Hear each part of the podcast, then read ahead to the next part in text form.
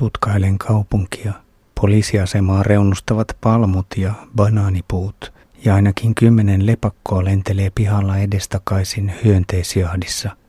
Monen kerrostalon seinässä on ulkonevia hyllyjä, joissa asustaa satoja kyyhkysiä. Jatkan kierrosta ydinkeskustan laidalle, josta kuuluu musiikkia. Ison ravintolan auki on täynnä väkeä ja sadat nuoret nutkuvat taipopin rytmeissä. Kavalkaadi on yhdistelmä perinteistä taimusiikkia ja diskoa, humppaa, tiputanssia ja ripausrokkia. Mutta kun bändi soittaa Happy Birthdayn, kiintiöni täyttyy. Polkaisen takaisin torille toiselle keittokulholliselle. Vatsani on toipunut. Ostan SIM-kortin soittaakseni napolilaiselle Sasaalle. 58-vuotias ystäväni on sairaseläkkeellä ja hän on viettänyt viime talvet Taimaassa. Ennen matkaani virittelimme sähköpostitse tapaamista Bangkokiin. Sasa on miettinyt asettumista tänne, sillä Napoli on liian stressaava paikka, jotta siellä voisi viettää rauhallista vanhuutta. Sasa on mennyt aikomuksissaan niin pitkälle, että pohtii perheen perustamista. Lapsen tekeminen Tainaisen kanssa olisi kaiken muun lisäksi myös investointi vanhuuden varalle. Sasa myisi omaisuutensa Napolissa ja hankkisi talon Chiang Maista, Pohjois-Taimaasta. Jäljelle jääneet varat ja eläketulot ja yhteinen jälkeläinen takaisivat, että vaimo huolehtisi hänestä loppuun saakka. Saan Sasaan langan päähän. Hänellä on ollut vastoinkäymisiä. Lokakuussa hän kaatui moottoripyörällä Chiang Maissa, kun pysäköity auto lähti tien vierestä suoraan eteen. Eikä Sasalla ollut päässään kahta päivää aiemmin hankittua kypärää. Hän oli kolme päivää teho-osastolla, mutta toipui aivotärähdyksestä. Marraskuussa hän kävi Italiassa, jossa punkki puri junassa – olen kuullut ilmiöstä Italian raikanavan uutisista. Ratapihoilla kodittomat viettävät öitään koiriensa kanssa junavaunuissa, mikä on lieveilmiönä aiheuttanut pienen punkkiepidemian muun muassa Rooma-Napoli-reitille. Sasa sai takareiteen pureman, joka turposi matkalla Taimaahan. Hän ehti asettua Ko Changin saarelle lähelle Kambodjan rajaa, kun haava tulehtui ja nyt hän joutuu ravaamaan sairaalassa poistattamassa mätää kolmasti viikossa, eikä voi matkustaa. Ko Chang on liian kaukana, jotta ehtisin sinne. Tapaamista pitää lykätä ainakin parilla vuodella. 12. joulukuuta lauantai Chayafum Chai Badan 160 kilometriä kautta 4215 kilometriä 11 euroa. Päivä alkaa nihkeästi. Saan hädin tuskin raahattua kuormani pihalle, kun joudun kaivamaan soodatabletin rauhoittamaan närästystä.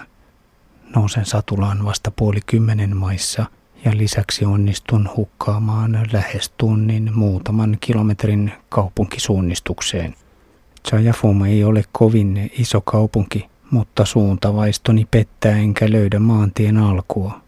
Kysyn tietä tuk-tuk-kuljettajalta, satunnaiselta kävelijältä ja muonakärrymieheltä, mutta kielimuuri on niin korkea, etten ymmärrä ohjeita tarpeeksi hyvin. Lopulta motoristinainen, jolla on sivuvaunussa kyydissä kolme lasta, kehottaa minua polkemaan heidän perässään. Sinnittelen kaksi kilometriä naisen peesissä ennen kuin muutaman mutkan kautta tupsahdamme portille ison kadun reunaan.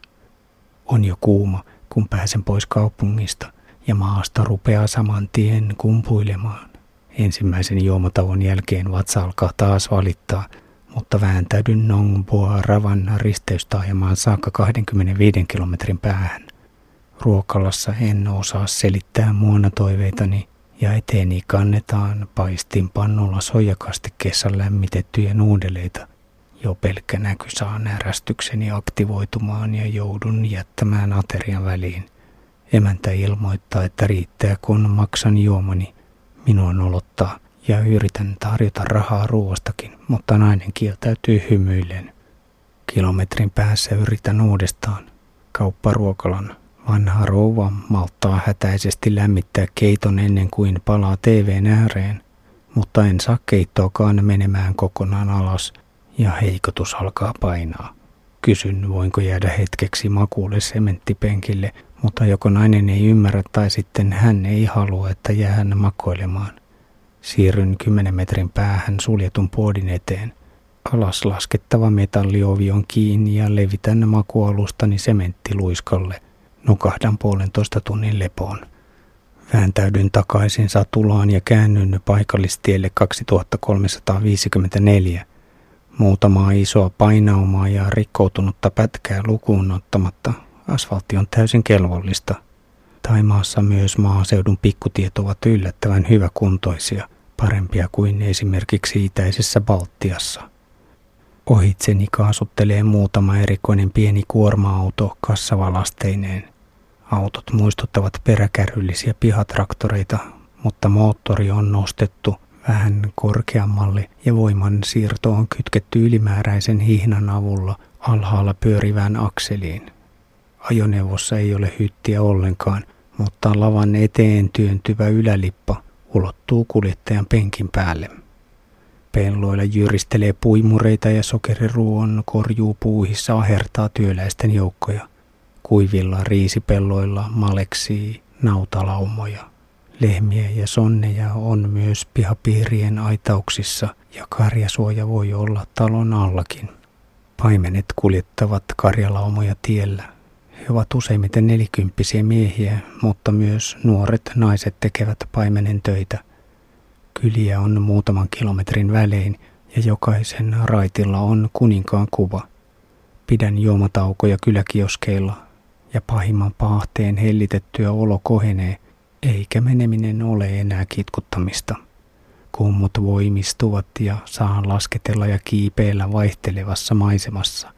Metsiköissä on syksyistä väritystä ja isoja ruskeita lehtiä putoilee maahan.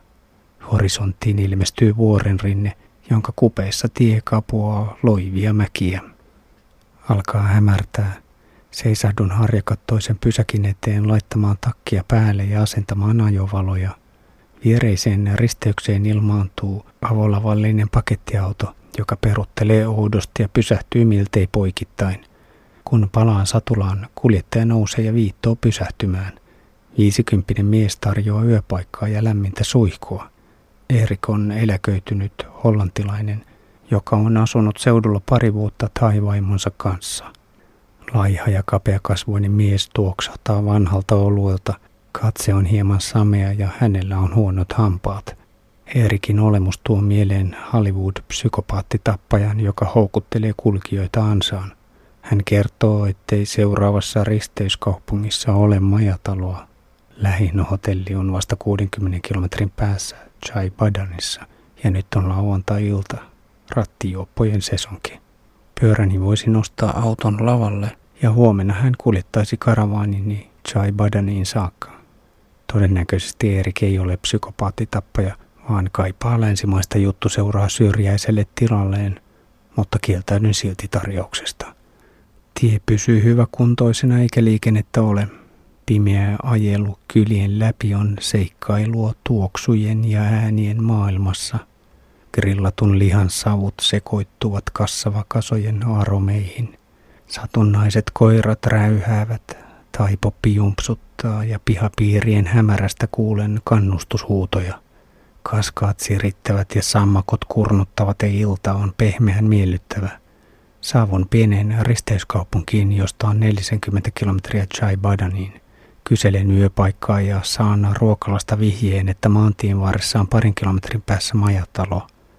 Taajaman jälkeen pimeys on entistä tiheämpää ja määt jyrkkenevät. Huomaan parakkitalon valot ja poikkean tieltä huhuilemaan, mutta kukaan ei vastaa. Vajaan kilometrin päässä näen mäen kupeessa taas valoa. Pihaan pysäköidystä autosta nousee viinan tuoksuinen nelikymppinen mies, mutta hän ei osaa auttaa. Työnnän pyöräni takaisin maantielle ja päätän luopua majapaikan etsimisestä. Isompia nousuja ei enää tule. Laskettelen pari reipasta mäkeä kuorma-auton takavalojen peesissä. Valaistulla tasangolla on kymmeniä parakkeja. Todennäköisesti laaksossa on varuskunta. Tien vieressä on soijamaitoyrityksen sponsoroima poliisin tarkastuspiste, joka on tähän aikaan miehittämätön. Mutta että yksityinen yritys saa mainostilaa poliisin vartiorakennuksen seinästä, vai onko poliisilaitos laajentanut toimenkuvaansa soijamaitobisnekseen? Lauantai-illasta huolimatta maantie on hiljainen. Muutama kuorma-auto tulee pitkät päällä vastaan, mutta muutoin saan ajella pimeällä tiellä rauhassa. Asfaltti pysyy hyvänä kilometrin tietyöosuutta lukuun ottamatta, ja lähes koko matkan pääsen nauttimaan valkoisen reunaviivan ylellisyydestä, mikä helpottaa turvallisen ajolinjan ylläpitoa. Piennar on hyväkuntoinen, mutta pysyn silti varmuuden vuoksi ajoradalla. Vain kerran osun kuoppaan, jossa takapyörä tärähtää ikävästi. Viiden tunnin pimeätaipaleesta huolimatta saavun kohtuullisen virkeänä Chai Badaniin. Keskustan liepeillä on koulukampus, jossa pauhaa rokahtava taipoppi. Sadat koulupukuiset nuoret parveilevat valaistun lavan edessä – mutta hätäisimmät ovat jo lähdössä pois. Maantien vieressä kulkee molemmin puolin liikenteen jakajin erotettu paikalliskatu ja tilaa on runsaasti tähän aikaan päivästä. Suuressa risteyksessä poliisi neuvoo puolentoista kilometrin päähän ylelliseen hotelliin. Olen niin väsynyt, etten jaksa lähteä etsimään yksinkertaisempaa majoitusta. Isossa aulassa joudun huhuilemaan vastaanoton naista. Hän ei osaa englantia ollenkaan. Neljännen kerroksen huone maksaa alle kahdeksan euroa, vaikka hotelli on tasokkaampi kuin mikään aikaisempi majapaikkani koko matkalla. Polkaisen illalliselle. On jo myöhä, mutta isossa risteyksessä on muonakärry. Riisiliha, vihannesateria ei riitä täyttämään päivän energiatarvetta ja otan toisenkin annoksen. Käyn ihmettelemässä etäältä kantautuvaa musiikkia. Pääkadun varressa on kilometrin päässä iso rokkikonsertti. Väkeä on tuhansia ja aidatun alueen ulkopuolella järjestystä valvovat kymmenet poliisit. En pääse polkien enää sujuvasti eteenpäin ja käännyn takaisin. Illallinen jysäyttää väsymyksen päälle viiveellä ja hivuttaudun uupuneena hotellille. Tie paikkaan kääntyy parista metriä pois kadulta ja päivän viimeinen stressikerroin aktivoituu, kun pimeydestä syöksyy esiin räyhäävä pikkukoira. Pelästyn, mutten jaksa avata dialogia. 13. joulukuuta, sunnuntai. Chai Badan loppuri 100 kilometriä kautta 4315 kilometriä, 9 euroa. En tiedä missä olen, kun herään yöllä wc eikä ylellinen steriilihuoneauto mentaalisuuntimista. Muutaman askeleen aikana oivallan kuitenkin, etten ole enää Laosin vuoristossa – vielä aamulla ihmettelen huonetta, joka hohtaa puunattuja vaaleita pintoja. Ensisilmäyksellä en pystyisi päättelemään edes sitä, missä maanosassa huone sijaitsee.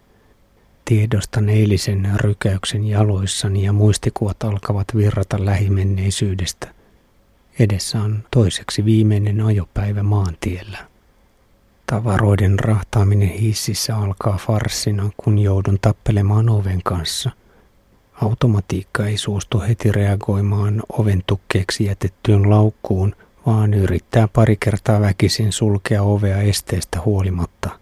Sitten aulassa arkkitehdin erikoinen pääsee yllättämään. En huomaa ollenkaan hyvin naamioitua yhden askeleen koristeellista pudotusta. Astun tyhjää ja olen taittaa nilkkani pehmeällä koko lattiamatolla.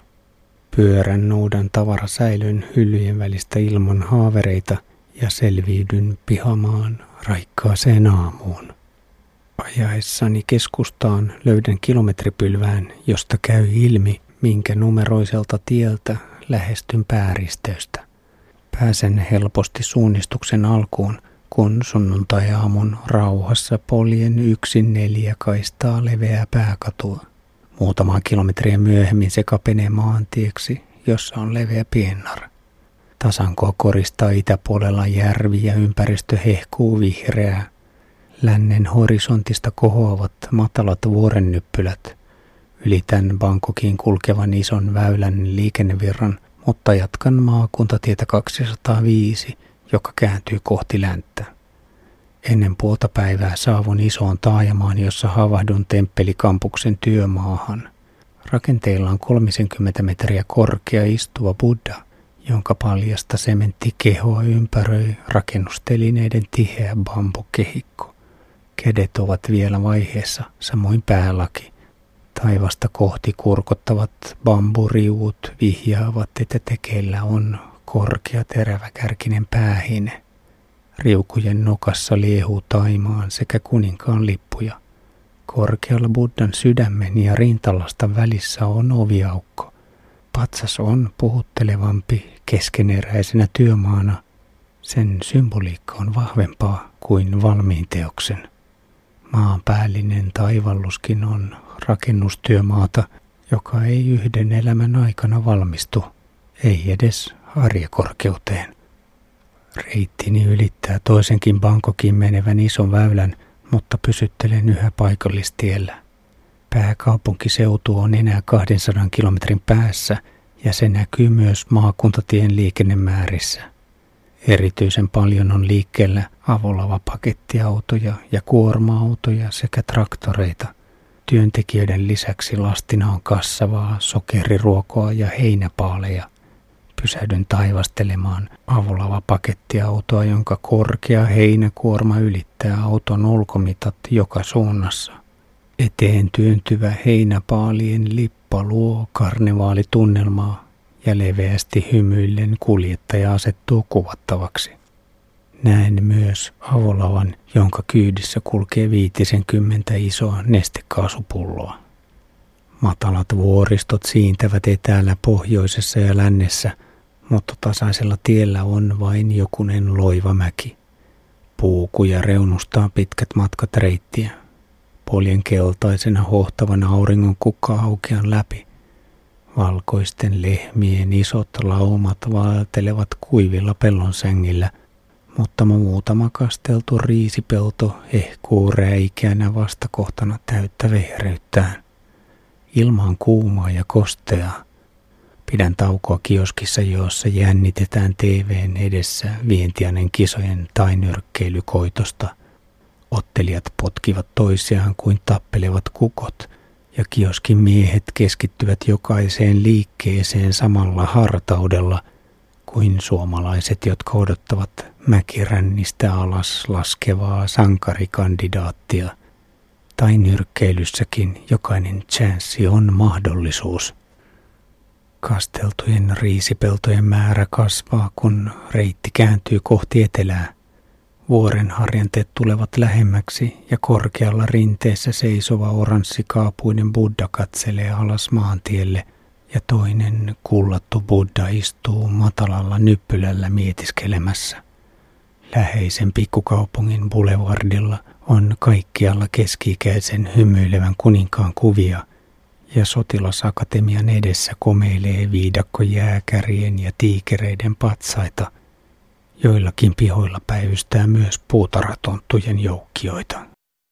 Taajama levittäytyy matalaksi kauppojen ketjuksi hyvissä ajoin ennen loppuria. Parin kilometrin ajan ehdin arvuutella, polinko jo oikean risteyksen ohi, mutta keskustaan vievä katu löytyy.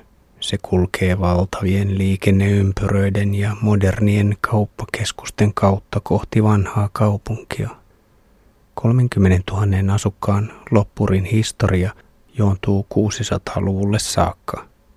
Perimätiedon mukaan kaupungin perustanut hindukuningas saapui nykyisen Pakistanin alueelta 3000 kilometrin päästä.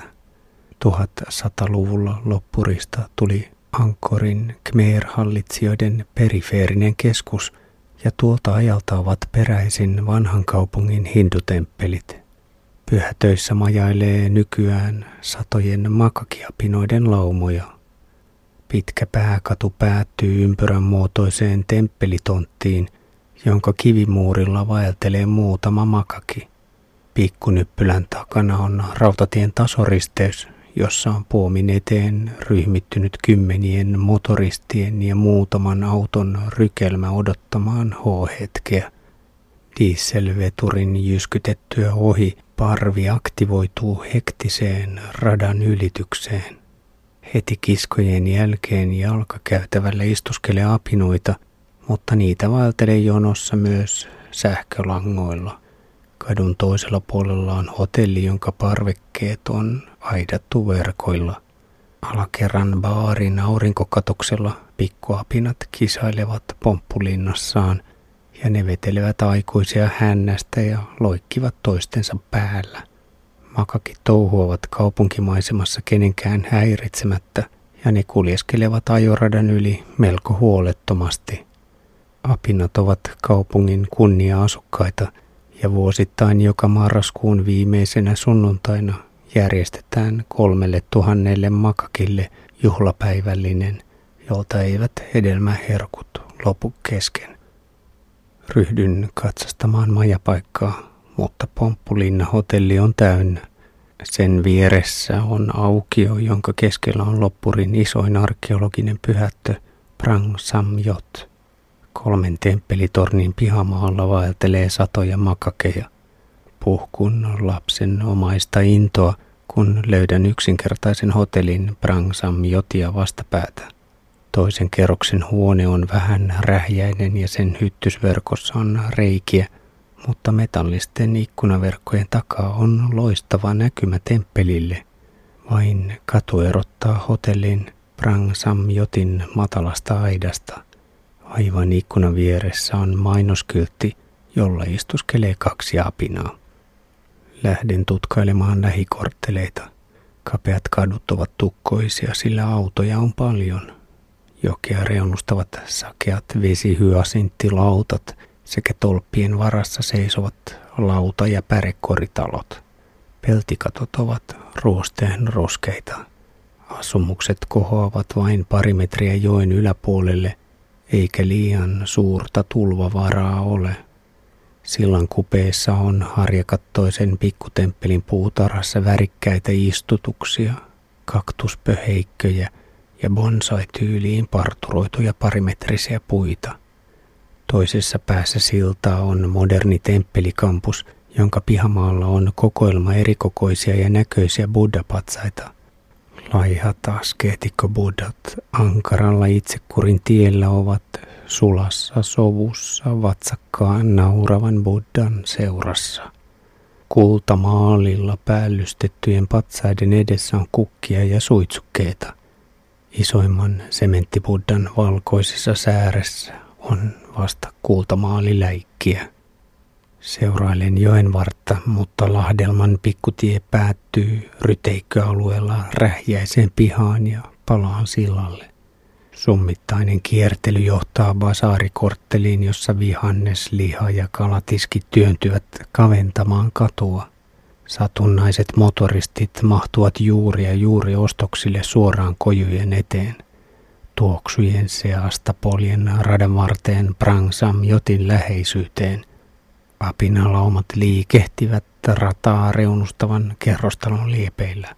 Toiset marssivat jonossa kiskoilla toiset kiskojen viereisillä kaiteilla. Sähköjohdoilla kävelee pari ryhmää ja kymmenet tarkkailevat ympäristöä talon ulokkeilta.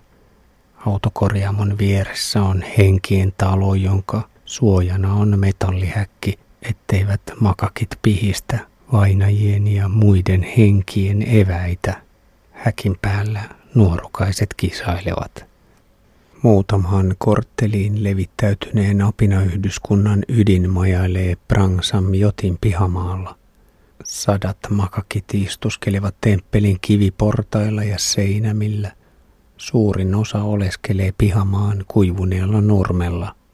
Osa aikuisista istuskelee yksin, toiset ryhmissä ja nuoremmat ravaavat touhuttamassa edestakaisin. Temppelin portilla vierailijoita varoitetaan liian tuttavallisista suhteista kampuksen asukkien kanssa, mutta aidalla istuskelevat makakit eivät kuitenkaan yritä oma-aloitteisesti tulla pöyhimään pientä selkäreppoani. Oppaaksi tarjoutuu parikymppinen nainen, jolla on metrin mittainen ohut keppi. Apinat ovat nuoren naisen ystäviä ja hän tuntee niitä nimeltä. Makakilauman 30-vuotias matriarkka makoilee rauhallisena temppelin kivireunuksella ja antaa tyytyväisenä naisen silittää päätään. Matriarkka näyttäisi odottavan vielä jälkikasvuakin. Prang Jotin toistakymmentä metriä korkeat pehmeästi kaartuvat temppelitornit symboloivat hindujumaluuksien kolmijakoa Brahmania, Vishnua ja Shivaa. 1300-1400-lukujen uskonnollisessa murroksessa temppeli muutettiin buddhalaiseksi. Pyhättö on päällisin puolin ehjä ja ovet sekä ikkunat on vuorattu kaltereilla – jotta makakit eivät pääse asettumaan sisätiloihin. Perimmäisen tornipyhätön hämärässä istuu päätön Buddha, jonka ylävartalon poikki kulkee oranssi hohtava kangas. Jalkojen juurella on kukkia ja loppuun palaneita suitsukkeita. Suippenevan kapean tornin yläosassa lentelee lepakoita ja kaltereiden takana käy pari makakia kurkistelemassa vierailijaa. Kiertelen vanhaa kaupunkia ja ennen pimeää huomaan vielä muutaman raunion. Useimmat ovat Prang-Samjotia myöhäisempiä. Ajuuttajan kuningaskunnan punatiilirakennelmia 1400-1700-luvuilta. Pari pikkutemppeliä on jäänyt melko pahasti uudemman rakennuskannan puristuksiin. Ajelu päättyy rautatieaseman ruokakojuille – joiden ympärillä istuu satakunta ihmistä keittokulhojen äärellä. Liityn joukkoon ja jään aterian jälkeen hetkeksi nauttimaan illan pehmeästä lämmöstä ennen kuin vetäydyn hotellille. Pyörään pysäköin yöksi homeelta haiskahtavalle sisäpihalle. Kun katselen huoneeni ikkunasta pimeän temppelipihan liikehdintää, kuusi makakia tarkkailee minua himmeän mainoskyltin päältä. Otan pari askelta poispäin ikkunasta ja uteliaimmat ilmaantuvat saman tien kurkkimaan aivan metalliverkon toiselle puolelle. Viihdytän apinoita pöyhimällä tavaroita ja harjamalla hampaat, mutta vartissa niiden kiinnostus lopahtaa. Ryhdyn lauleskelemaan ja rapistelemaan kasseja äänekkäämmin ja saan yleisön takaisin, mutta muutamassa minuutissa ne kyllästyvät uudestaan ja keskittyvät sosiaaliseen laatuaikaan huonon viihteen sijasta. Päädyn takaisin katsojan rooliin. Neljä apinaa päivystää mainoskyltin päällä ja touhukkaimmat käyvät kiikkumassa sähköjohdoissa.